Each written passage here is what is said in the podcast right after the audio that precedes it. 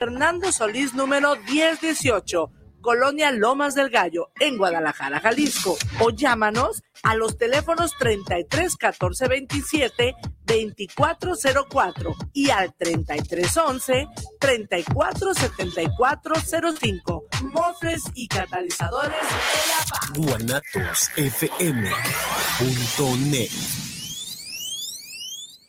los comentarios vertidos en este medio de comunicación son de exclusiva responsabilidad de quienes las emiten y no representan necesariamente el pensamiento ni la línea de guanatosfm.net. Te saluda tu servidora y amiga Vika Alvarado. Quiero hacerte la cordial invitación para que me escuches a través de Guanatos FM, en Conexión. Es una propuesta de comunicación digital vía streaming, un espacio de expresión para aportar propuestas de valor que nos sirvan para trascender en las diferentes dimensiones del ser humano. Aquí estamos aprendiendo a construir a la inversa. Te espero todos los miércoles de 6 a 7 de la tarde a través de Guanatos FM.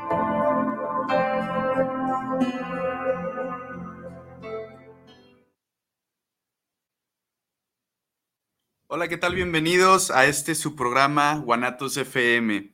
Este, gracias por acompañarnos una vez más en este su programa En Conexión. Al frente de este micrófono está Alex Ulloa cubriendo a la titular Vika Alvarado. Sus comentarios y saludos, sugerencias, escribirlos en vía al siguiente teléfono 33 23 43 44 27. También estamos en Facebook y YouTube. El tema de hoy es un tema bastante interesante. Es algo sorpresa. Entonces, eh, aquí voy a presentar a nuestra invitada, que es Fabiola Ulloa. Presenta. Muchas gracias. Mi nombre es Fabiola Margarita Ulloa Gómez y es un placer estar aquí acompañando a Alejandro y saludando también a Vika, que esperemos pronto verla nuevamente aquí en el micrófono. Sí, bueno, primero que nada, coméntanos, ¿Tú quién eres? ¿Quién es Fabiola Margarita Ulloa Gómez? Bueno, es una mujer eh, luchadora, optimista, eh, emprendedora. Es una mujer con muchos sueños, soñadora, sí, también. Es una mujer guerrera también. Es multifacética, Fabiola, pero buena persona. bueno, yo les puedo comentar y les puedo decir que todo esto es verdad. Afortunadamente tengo la fortuna de que la señorita que nos acompaña aquí al lado, aquí al lado es, es mi mamá, es mi mamá, mi mamá es mi madre, entonces pues la conozco muy bien y pues sí, es muy cierto todo lo que dice, todo lo que... Conocerme. Pero bueno, Vamos a hablar un poco más en la cuestión laboral, vamos a hablar un poco más en todos estos aspectos. ¿Nos podrías compartir un poco de tu experiencia a través de los años en el campo laboral?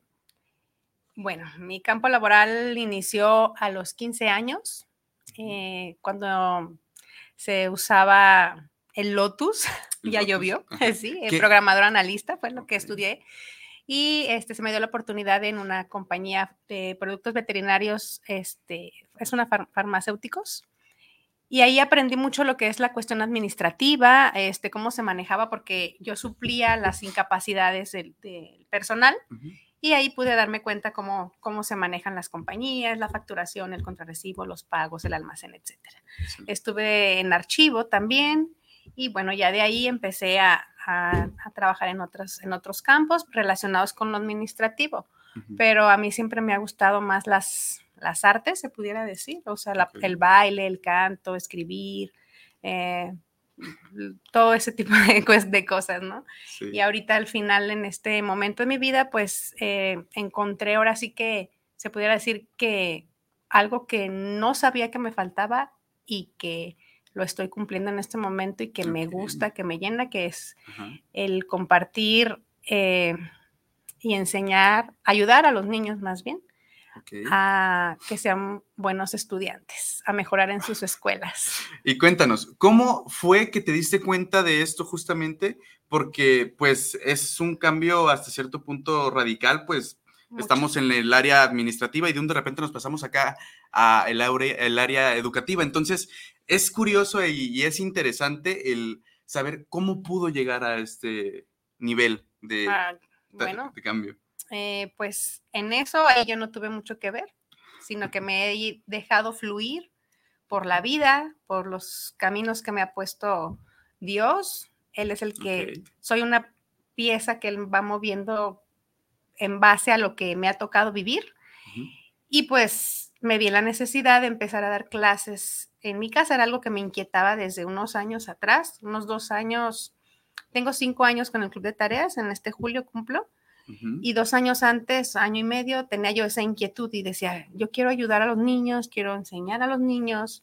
Eh, y entonces fue así que la necesidad me hizo dar ese paso, iniciando con un niño, Gabo, le mando saludos a Gabo.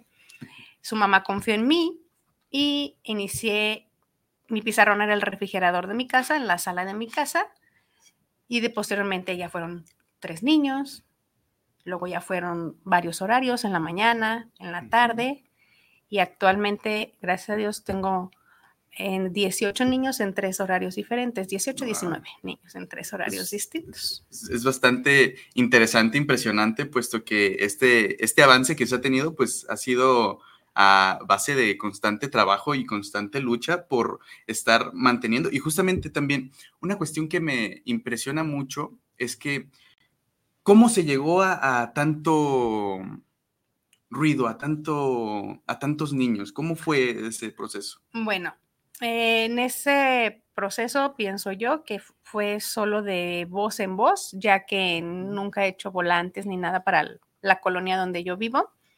Y lo que también dio la pauta a ese crecimiento fue la cuestión del COVID. Cuando yo inicié fue antes de COVID y tenía aproximadamente siete niños, ocho niños en dos horarios. Después del COVID, bueno, cuando inicia el COVID, eh, ya fue incrementándose y tuve que abrir más horarios.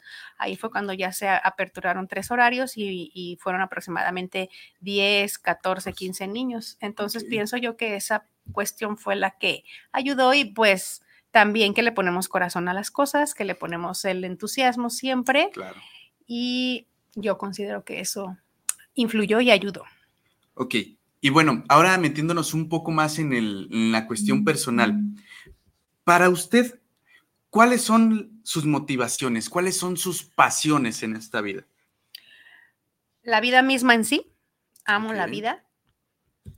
Como dicen, la vida es bella a pesar de, de las vicisitudes que se nos presenten en ella, porque hay que saber también abrazar esos momentos difíciles. Y pues mi motivación son mis hijos, obviamente, mis hijos, mi familia, mis amigos. Mm, El nuevo amanecer es una motivación ya para mí. Claro. Bueno, justamente una cuestión que siempre pasa que ahorita está pasando que eres una persona muy sentimental. Eso, muy sensible. mucho. eso, eso creo yo que es algo de lo cual saqué mucho.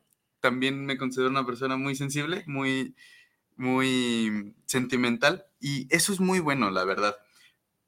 Y también algo que nos gustaría, o bueno, me gustaría saber, es aprovecha, justamente- aprovecha.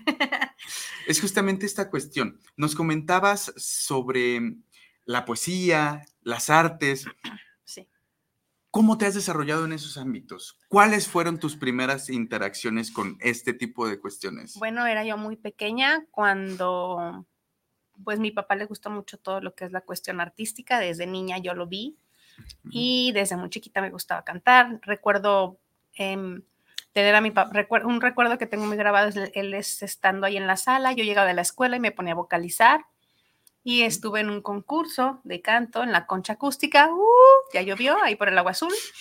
Este tenía yo como cuatro, cinco, como seis años Ajá. ahí canté y luego después mi papá me llevó con unas hermanas, las Kiris, que ya no las he visto, espero, por- espero reencontrarlas. Eh, son cuatro hermanas y yo era la quinta hermana. Y es la quinta hermana, pues sí, me convertí parte de la familia de ellas y nos presentábamos este, en teatros y en esplanadas, etcétera. Después en la secundaria, pues, bueno, en la primaria, pues el baile, en los bailables siempre era el que levantaba la mano, yo participo, yo participo. Y luego también en la secundaria, pues me gusta la parte de la poesía.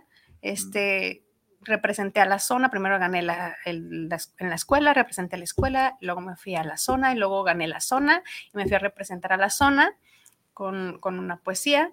Eh, también me gusta, pues también en esa parte me, me apasiona también la poesía, por eso la declamación, yo creo que por eso ahí también a ti la oratoria, este, y, y, pues el baile, también me gusta mucho el baile, eh, el canto y la poesía también. Y las poesías, ok. Y justamente en estos ámbitos, ¿cuáles han sido tus conexiones más inesperadas en este programa que pues es en conexión? Cuéntanos, ¿cómo han sido estas conexiones que tú has tenido que tú dices, wow, ¿qué pasó aquí? O sea, ¿por qué? Cuéntanos.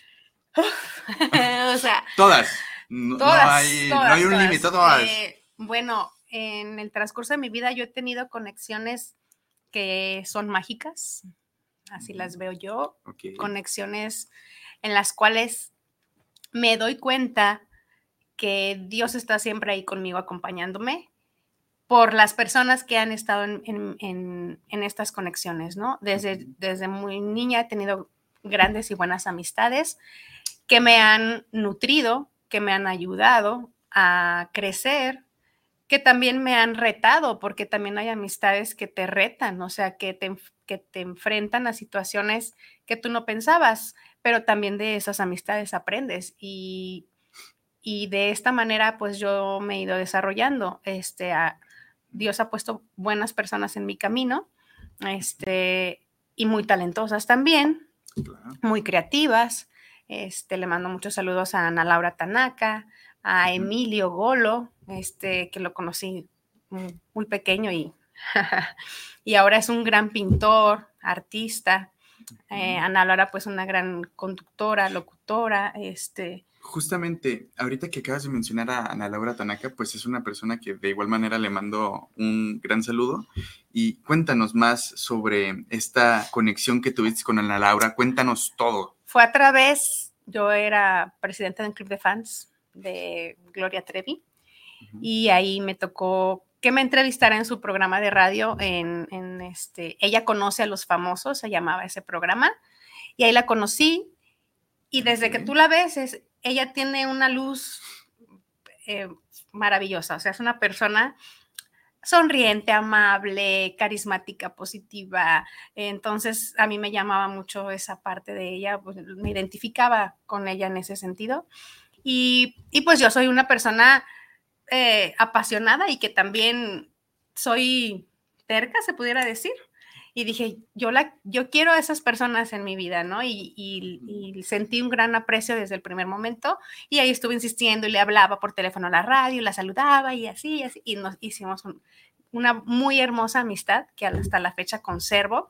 Ya no nos vemos tanto por sus ocupaciones, mis ocupaciones, por las cosas de la vida, pero este, mm, claro que hay esa comunicación con ella, claro que nos vemos cada que nos vemos, pues es como si no hubiera pasado el tiempo. Y, ella es una persona este, muy altruista también, que ahorita tiene, hay muchos proyectos aparte de, de la homeopatía, se puso a estudiar homeopatía, eh, entonces está en constante también crecimiento ella y compartiendo a los demás, entonces le mando un saludo muy grande. Horrible, te quiero mucho.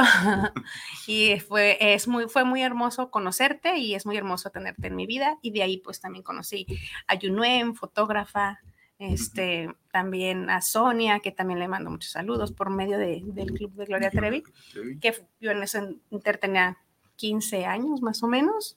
Entonces ahí fueron como que amistades también que, que conservo desde esa época.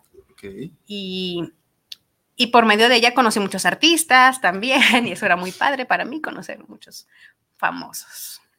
¿Cómo a cuáles famosos, justamente? Mm, pues muchos. Ahí en el radio, como entrevistaba a muchos, ahí en el radio conocía a Rogelio Guerra, a Angélica María, Pedro Fernández, a Sasha, este, pues en la entrega de premios Videorola con don Jorge Tanaka, que le mando también un saludo bien grande hasta allá.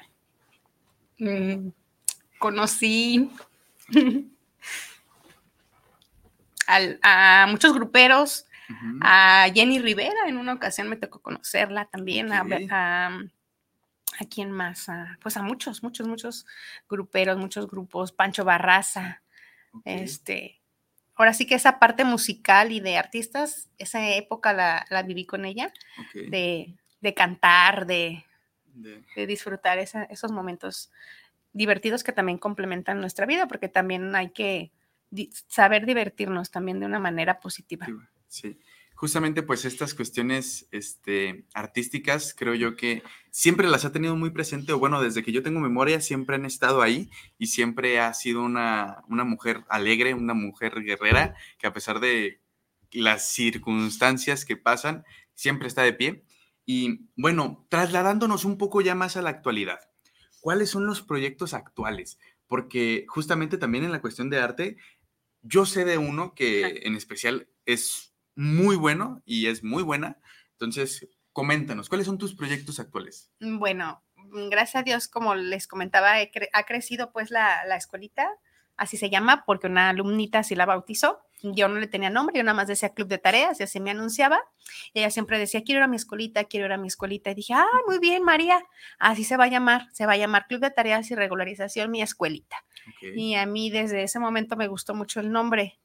¿Por qué? porque no dice voy a la escuela o no dice voy a mi escuelita. Entonces, el, el, que ellos sientan que ese espacio es de ellos, creo que es lo que les ha ayudado pues a, aprender mejor y a estar más contentos y pues eso me agrada. Entonces, ya no está en, la, casa ni el pizarrón, es el refrigerador, gracias a Dios ya hay un espacio especial para esto y este, adapté mis horarios pensando, iniciando este año 2024, eh, de trabajar tres días a la semana, eh, ahora lo hago en dos días con el horario más extendido en cada, en cada turno. Y esto me va a permitir tener el día miércoles este, libre, por decirlo así, libre, porque hay muchas actividades en casa también y con los hijos, pero me voy a dar ese tiempo para, para iniciar un sueño que también yo tenía desde niña, que era el tener una academia de baile.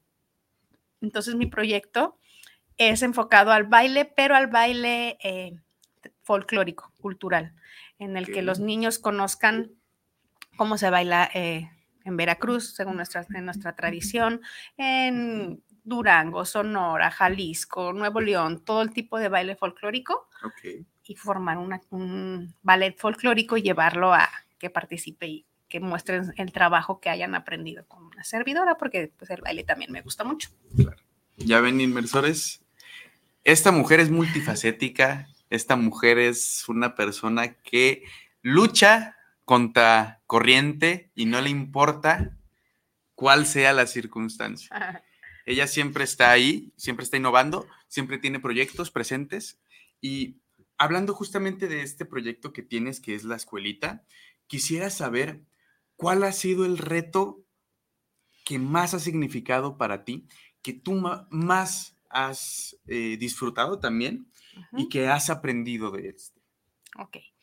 Mi reto, el reto que me enfrento cada día, yo creo que es la falta de constancia en la mayoría de los niños que más apoyo necesitan.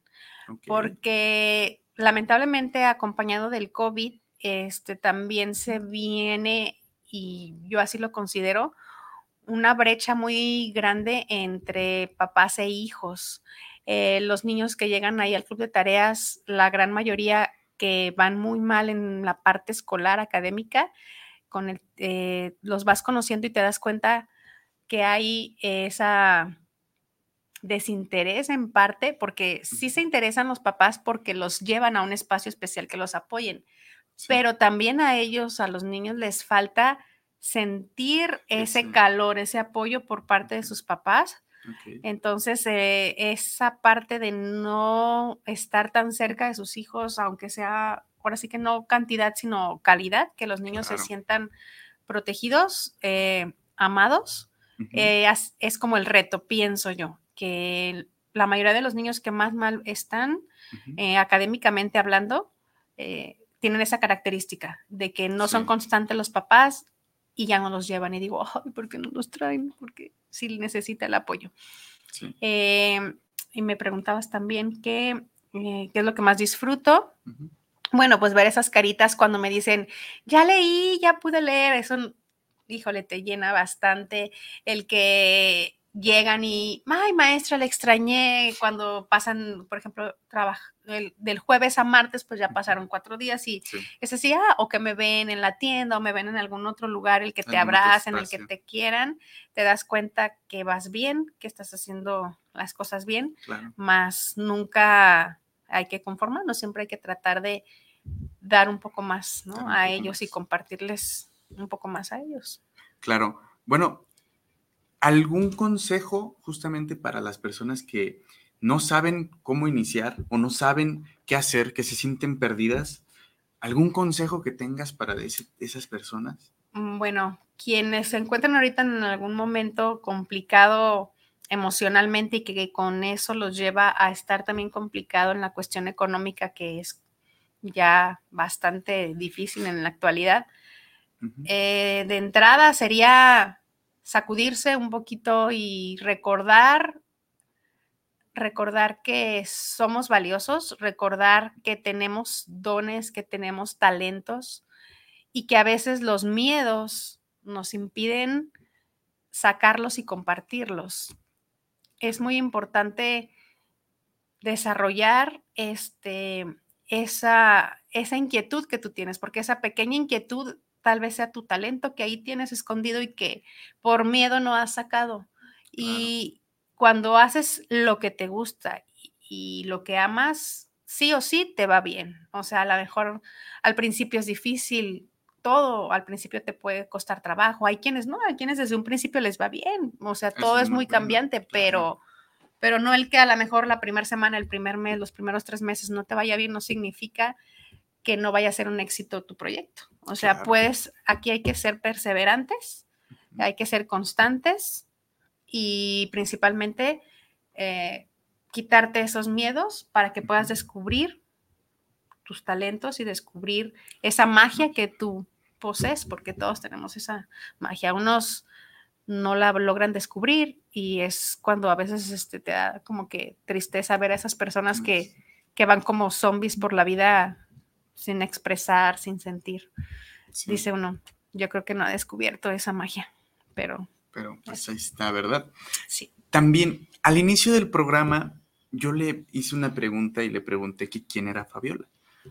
Ahora le vengo a hacer una consiguiente pregunta, creo yo, que es ¿Qué caracteriza a Fabiola Margarita? ¿Qué me caracteriza? Pues si alguien está viendo el programa me puede ayudar, ahí si no se crea que me conozcan, digo. ¿Qué me caracteriza? Pues yo pienso que ese positivismo, el ser positiva siempre lo intento. Em, trato de ser alegre a pesar de las cosas que pueda estar yo viviendo o de la soledad que pueda yo estar viviendo o los momentos difíciles. Entonces me caracteriza también el, hecho de, de que quienes estuvieron antes que yo, o sea, mi, mi familia, mis padres, este, mis abuelos, los, los, mis tatarabuelos, mis bisabuelos, tatarabuelos, este, todo lo que viene detrás de mí me ha llevado hasta aquí, porque también soy parte de esa cadena y, lo llevo en la sangre. O sea, yo tengo mucho que aprenderle a mi abuelita, este, tengo mucho que aprenderle a mi mamá, a mi papá, o sea, aunque, aunque no lo parezca, pero sí, cada, nos dejan enseñanzas y, y sí, yo pienso que, que eso es lo que me caracteriza, el, el la alegría, el positivismo y el no olvidar de dónde vengo también. Claro. Y justamente, y entrelazando un poco estos temas que, se, que hemos estado abordando, el impacto en la comunidad es algo importante, es algo vital, porque pues dejamos de lado un poco el egocentrismo y dejamos un poco de lado el sentimiento individualista y nos trasladamos a nuestra comunidad. Creo yo que con lo que usted nos ha comentado de la escuelita es un punto focal importante, el cual ayuda justamente a la comunidad, pero platíquenos, ¿usted cómo ha sentido que impacta a su comunidad. ¿Usted cómo lo ha vivido?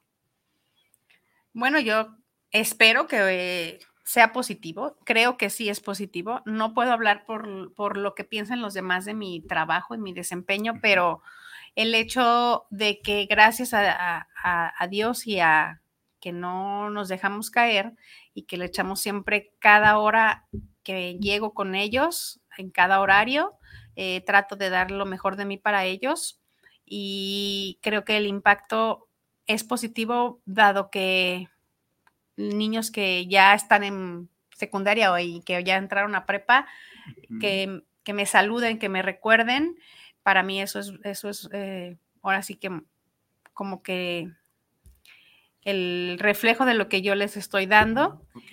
Y claro que me interesa tener un impacto positivo en ellos para que ah, si llegan a, su casa y no tienen ese cariño o no tienen esa atención que quisieran tener, pero cuando llegan conmigo, ese poquito tiempo, sienten eso ellos y, se, y llegan a apreciarme y a, darme ese abrazo tan sincero que, que, tienen los niños porque ellos no saben fingir. Ellos, si están enojados, están enojados. Si quieren, no, porque a veces les llego, les digo, ¿ya querían venir a la escuelita? Y unos dicen, sí, y otros dicen, no, yo no quería. Y dices, son muy honestos. Entonces, el hecho de que tengan esa, que yo sienta ese abrazo, ajá, que sean honestos y que me lleguen y me den ese abrazo, eso para mí es como ese reflejo y el, el hecho de que me el que me pudiera decir que mi calificación va bien, es aprobada, es aprobada por ellos y que está impactando en la comunidad, pienso yo, de una manera positiva. Claro. Y bueno, siento yo que parece o pareciese que estamos brincando un poco de lado a lado y de épocas y etcétera, pero me es interesante y me es crucial justamente a lo largo de esta charla hacer estas preguntas porque de cierto, de cierto modo se van conectando y justamente para conocer a una persona, pues primero hay que entenderla. Entonces, cuéntenos cuáles han sido las situaciones más difíciles que usted ha vivido. ¿Cuáles han sido las situaciones más difíciles que he vivido?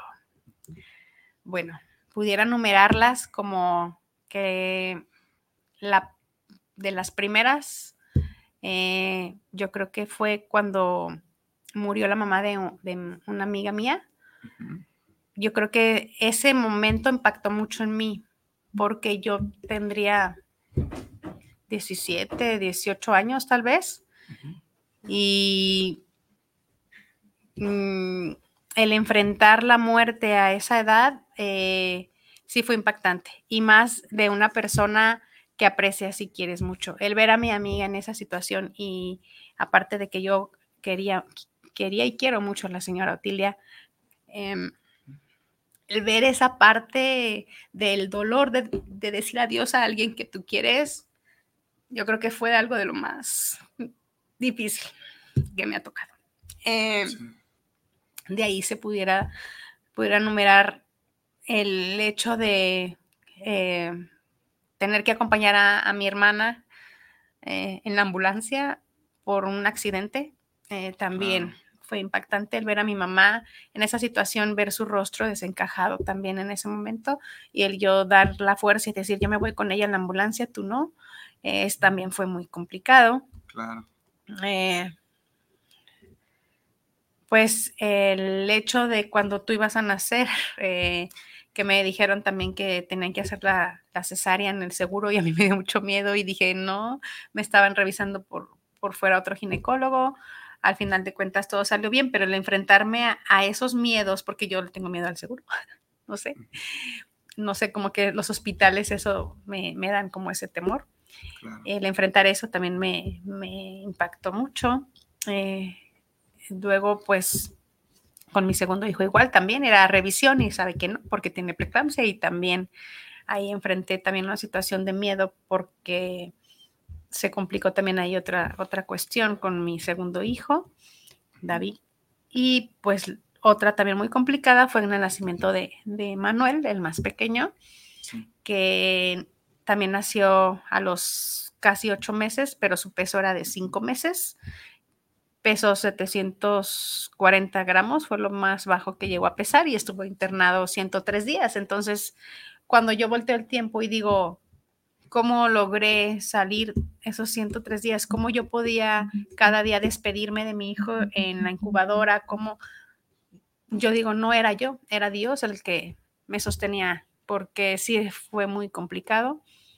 Eh, el hecho de, estar, de criarlos a ustedes, el, em, también ha sido difícil, pero Dios siempre pone personas y angelitos en nuestro camino.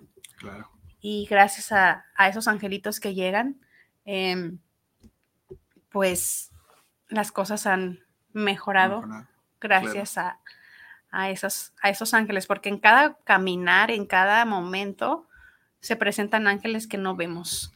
Eh, desde el hecho del que alguien te sonría cuando tú a lo mejor estás triste y vas en el camión y te sonríe, este, el hecho que te da una moneda cuando y dices, ay, ¿cómo sabían? O, sea, o que dices, no, yo, te, ay, no traigo para el camión, o no sé, y llegan, o son esos, esos pequeños detalles y lo sabemos observar, te vas a dar cuenta que son ángeles en nuestra vida y, y pues actualmente en este momento he sido muy bendecida también, este, con, con un angelito que es muy lindo también. Eh, que le quiero mandar también un saludo este, a, Janet. Janet, ay, sí, ya te lo he dicho, sabes que eres esa lucecita ahorita en mi vida y te agradezco infinitamente eh, todo lo que has eh, aportado, que es ser tú. Esa es la magia. O sea, no has dado más más que ser tú. Y eso es lo bonito de, de, las personas que nos encontramos. El que ser como eres ayude a los demás. Entonces, te agradezco infinitamente todo y sabes que te aprecio y te quiero también muchísimo. Sí, y justamente por eso di pie a, esta pauta, a este tema, porque para comprender mejor a una persona hay que empatizar con ella. ¿Y qué mejor manera de empatizar con una persona que intentar entender por lo que ha atravesado. Y justamente ese es algo positivo, eso es algo bueno, porque al momento de nosotros ya tener esa experiencia, nosotros crecemos, porque yo no lo catalogo como tal, como experiencia mala, experiencia buena.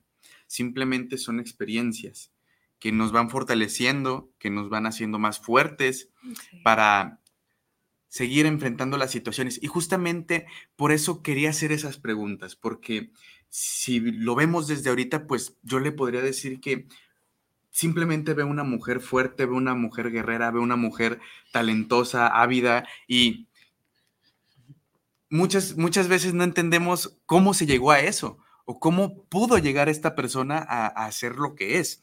Porque también, este, me acuerdo que hace poquito me, comentó, no, pues es que, ¿para qué me vas a entrevistar? Yo no soy nadie. Claro que es, alguien, es alguien muy importante, simplemente para mi vida es algo muy, muy, muy esencial, ¿no? Entonces, es por eso que yo hice estas preguntas para intentar, intentar entender por qué usted es así, por qué usted es tan luchadora, ¿no? Y creo que estas anécdotas que nos ha contado nos pueden permitir abrirnos un poquito la visión al por qué es así, de esta manera, ¿no? También otra cuestión que quería preguntar ahora, viniéndonos un poco más a lo, a lo feliz. La cuestión de la felicidad para muchas personas es muy distinta. para, para algunas personas la felicidad es este, cuando les cae el aguinaldo. Para algunas personas es este, compartir el tiempo comiéndose un lonche en un parque. Para otras personas simplemente es disfrutar el tiempo a un lado de una persona sin estar haciendo nada. Entonces, mi pregunta es, ¿qué es para usted la felicidad? Bueno, como bien tú lo has dicho, son momentos. O sea, la felicidad, no, yo no puedo llegar y decir, ay, cuando yo me case voy a ser feliz, cuando yo tenga hijos voy a ser feliz, cuando yo este, tenga mucho dinero voy a ser feliz. La felicidad son instantes, o sea, momentos, instantes pequeñitos, como en este momento, pues yo me siento feliz, orgullosa de del entrevistador, que no, miren nada más, me siento orgullosa de, de verlo realizar lo que le gusta, de ver lo que le apasiona, este, y que lo está desarrollando, que, se le han abierto las puertas, este. Así que eh, esa parte para mí es, es, felicidad, o sea, en este momento me siento feliz de estar aquí. Entonces, la felicidad son esos instantes. Felicidad para mí es llegar y ver a mis hijos, llegar y ver a mi mamá, que, está ahí conmigo ahorita en, casa, eh, ver a mi papá, aún con todo, con todo lo que conlleva el señor Ulloa, este, eh, lo amo mucho también eh, y me da felicidad verlo.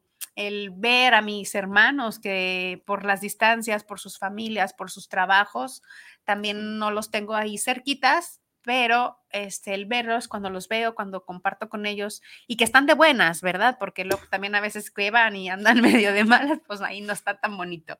Pero cuando está, se armonizan esos momentos en los que todos están contentos, en, los que todos tienen ese deseo de, saludarse, esos instantes los disfruto.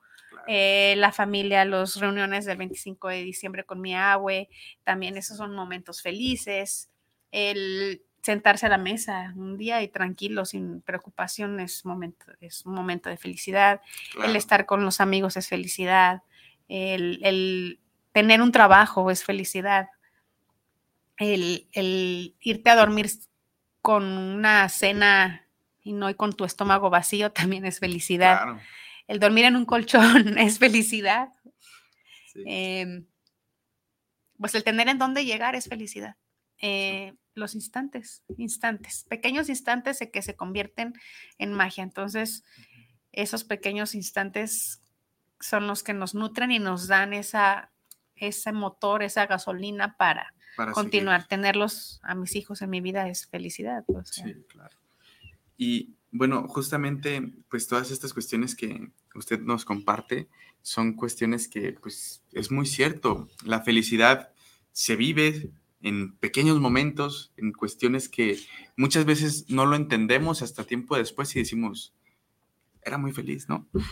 Y también, eh, aprovechando ahorita el espacio, quisiera mandar un saludo a Vicky Alvarado, que nos escribió este amoroso programa y estoy feliz de que se hiciera conexión conmigo. No, al contrario, la verdad, yo estoy infinitamente agradecido con todas estas personitas que, pues, el tiempo, la experiencia y muchas más cosas me han permitido conocer, como lo es Vika, como lo es María Luisa, como lo es Simone, como lo es mi compañero Julio.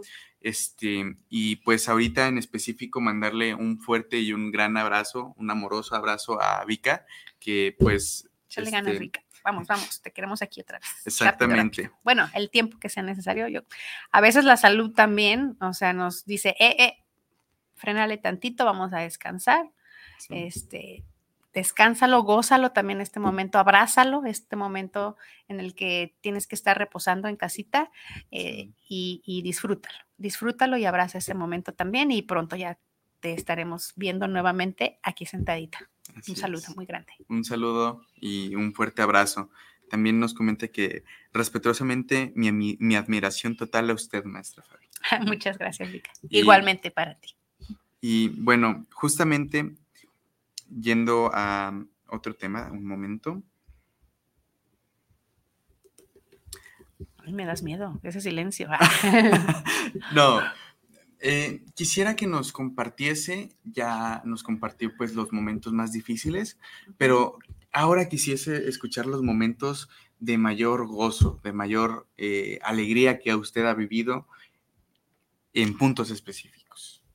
Bueno, pues de entrada, pues que pudiera ser, pues cuando ustedes nacieron, o sea, cuando nacieron mis hijos son unos momentos que, como yo les he dicho, así estén bigotones y viejitos y feos, o sea, yo siempre los voy a ver hermosos, es como cuando me los enseñaron por primera vez, o sea, en mi mente y en mi corazón se guarda ese, esos momentos y esos o sea, son los que me he sentido muy feliz, o sea, al, tenerlos a ustedes. El día de sus nacimientos son unos momentos muy felices cuando me casé también fue un momento muy feliz en mi vida también. O sea, han sido muchos momentos. El momento cuando me subí a bailar con mi grupo, cuando yo ensayé a mis primas y nos poníamos a bailar, cuando, pues es que son muchos. O sea, la vida me ha dado, bendito sea Dios, muchos momentos muy felices. O sea, el ver a mis hermanos jugar fútbol, este, y ganar y meter un gol, o sea, eran momentos felices. El irnos los domingos a, esos partidos con mis hermanos en familia eran muy felices, el irme de vacaciones con mi familia eran muy felices. Eh, los desde los 25 de diciembre con mi abuelita, o sea, desde los 8 años yo me reúno con ellos y justo, son momentos justamente es un tema al cual yo quiero entrar, que gracias por este, volverlo a mencionar porque estaba justamente a punto de volver a mencionarlo, ¿no? Yo tengo 17 años asistiendo a los 25 con mi bisabuela Josefina Cárdenas Torres. Tú tienes 39 asistiendo. Ajá, este año fueron 39 años de que nos reunimos con ella los 25 de diciembre y desde chiquita, o sea, era una emoción el decir, ya quiero que sea, ya el 24, ya vámonos a dormir porque ya quiero que el 25 nos vayamos con mi agua para ver a todos mis primos, para que me enseñen lo que les trajo el, niño Dios, para yo enseñarles lo que a mí me trajo el niño Dios, para hacer el intercambio, para cantarle las mañanitas al niño Dios, para comer, para estar en familia y sentir ese, ese, ese cariño, ¿no? De todos. Sí. Para cantar la familia. Para cantar el himno, que ese bueno, vino después, o sea, vino después el, himno de la familia, que es una canción muy bonita que canta Pimpinela y que ya es el himno de, toda la familia y que gracias a Dios, 39 años, este 25 que pasó, que todavía gozamos de esa reunión. Claro.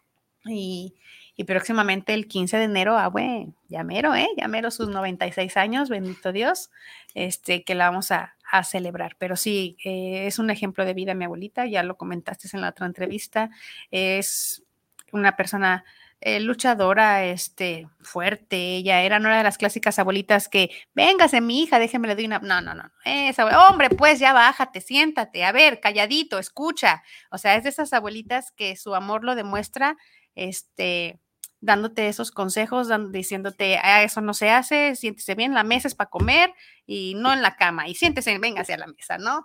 Eh, entonces, este, yo recuerdo cuando estaba internado mi hijo, el más pequeño, Emanuel, en el hospital, a ella le, eh, le, estaba también internada porque le quitaron un, este, la matriz, un tumorcito, y yo recuerdo mucho abrazar a, a Emanuel y decir y pedir por mi abuelita en ese momento.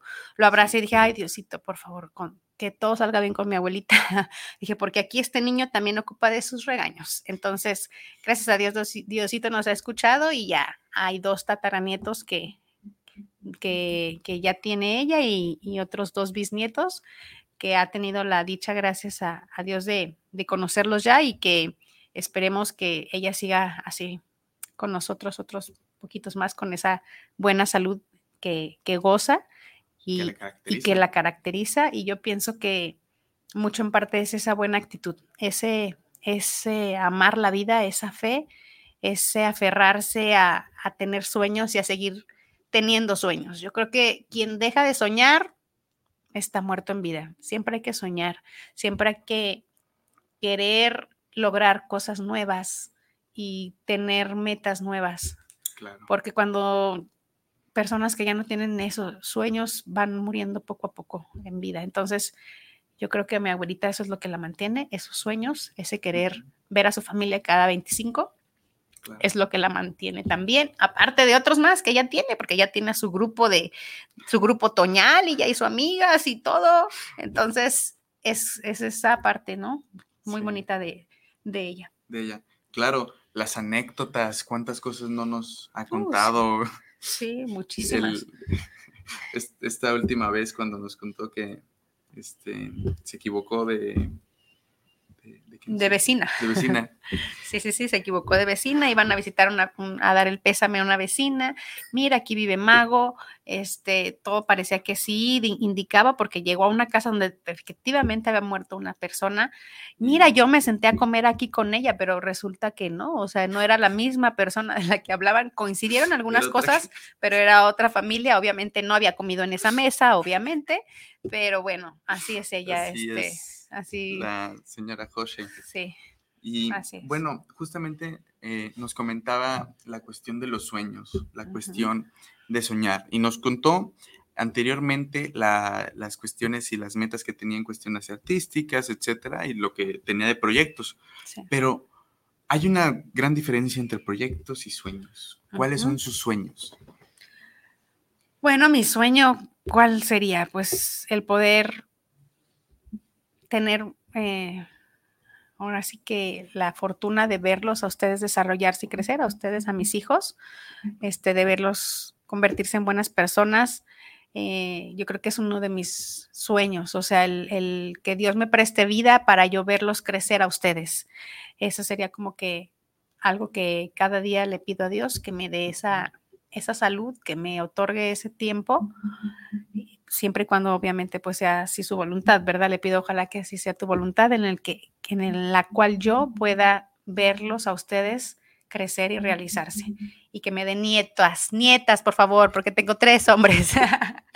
Pero bueno, solamente Diosito sabe, este y espero que que este que se me pueda conceder.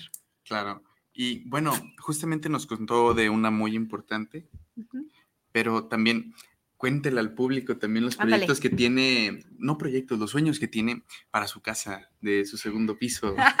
¿Qué Ah, tanto? sí, sí, quiero una casa con otro piso porque el más pequeño ya tiene siete años, eh, que es Emanuel, David tiene once, entonces el más pequeño dice que él ya quiere tener su cuarto solo, entonces pues digo, bueno, para tener eh, otro cuarto, pues ocupo crecer la casa porque la casa tiene dos recamaritas, entonces yo digo, no, la vamos a crecer y aquí voy a tumbar, yo ya mandé a un albañil a preguntarle, o sea, no tengo obviamente, pero si lo proyecto, si lo veo, si lo visualizo. Y, y pues vamos a estar trabajando en eso, en ese sueño de, de tener una casa más, un poquito más grande en la que puedan este, estar cómodamente mis hijos, que tengan su espacio en el que puedan desarrollar sus talentos, que puedan este, crear, imaginar, así como lo hace mi otro hijo David, que le gusta mucho este, los planetas y que le en su momento los barcos y ahora la historia y se adentran todas esas, esas cosas y pues poderles proporcionar esas herramientas para que puedan desarrollar su talento o sus sueños también. Sí, claro.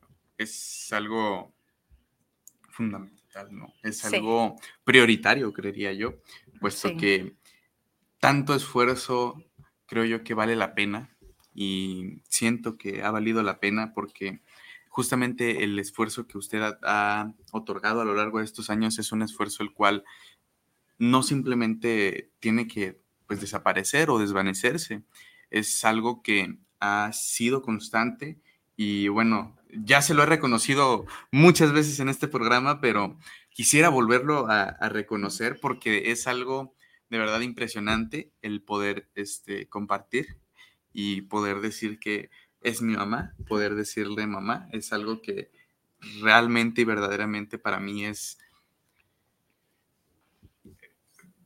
No tengo palabras, porque también si, si, si lo describiera con una palabra, creo que me quedaría muy corto, ¿no? Sí, el no tener palabras también es una manera de demostrar lo que sentimos, ¿no? El decir que se te quebre la voz, el que no tengas como agradecer, también es una manera en la que uno siente ese cariño y como te decía, esos instantes son felicidad y esto va a quedar grabado en, en nuestra memoria y en el internet, ahí en Facebook, por favor, véanlo, ah, denle like.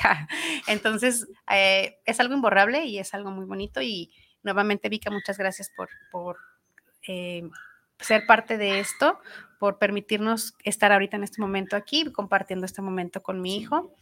Y, y pues tantas personas a las que hay que agradecer. Yo creo que esa es parte también importante de, la vida, la vida. el, el saber agradecer, el agradecer cada día, como te comentaba, el, el despertar es un momento de, De- de agradecimiento sí, y es un momento de magia y es un momento en el que es una nueva oportunidad de, de soñar, de crear, de trabajar, de, de no rendirnos, de enfrentar lo que se nos vaya presentando, porque hay dificultades, pero hay que saber enfrentarlas, porque el evadirlas no te va a hacer crecer, o sea, hay que enfrentar los momentos difíciles porque te van a perseguir. Si no Sí. los enfrentas, van a estar ahí en una constante y te van a Ah, perseguir, sí, te van a alcanzar.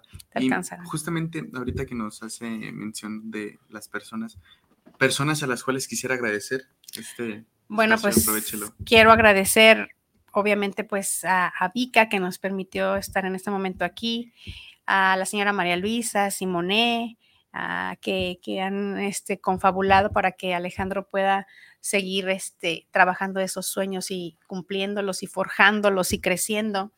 Este, pues agradecer pues a, toda mi familia, a, mi abuelita, a tíos, que también son parte importante de, de mi vida, a mis primos, que tantas historias tenemos de la infancia, este, agradecer a mis papás, o sea, todo su, su esfuerzo, su trabajo. Nadie nos da un manual para ser padres. Cuando ya eres padre, pues te das cuenta también de, de todos los sacrificios que han hecho, ¿no? De, de, de todos esos momentos que, que quedaron en ti grabados como bellos recuerdos, ¿no? Como lo comentaba las vacaciones, los momentos divertidos, o sea, que sí quedan grabados y que a veces eh, se nos olvidan. Pero pues aprovecho este espacio pues para... Ellos saben que los amo, a lo mejor no se los digo tan seguido, que sí trato de ser expresiva y es algo que me caracteriza, o sea, sí, sí expreso a las personas que quiero, sí les expreso eh, eh, que los quiero, ¿no? Pero hay veces que la cotidianidad te impide no, no demostrarlo tal vez o no expresarlo por las dificultades que se presentan cada día, pero sí aprovecho para agradecer este, a mis papás todo su amor, todo su sacrificio, todos sus momentos hermosos eh, y pues a mis hermanos que también son parte de mi vida, a mis hijos, al papá de mis hijos que también me ha ayudado a crecer en muchos aspectos, este, eh, a retarme eh, a mí misma, al despertar nuevamente, a reencontrarme a mí, eh, a todas mis amigas, a todos mis amigos que han estado en mi vida. No los acabaría de mencionar, a, a Rosillo, mi amiga de la infancia, a, a- Noemí, este, a Ana Laura, a, a Mónica, a Lolis, a Yunuen, a Sonia, a Lili, no, bueno, no acabaría.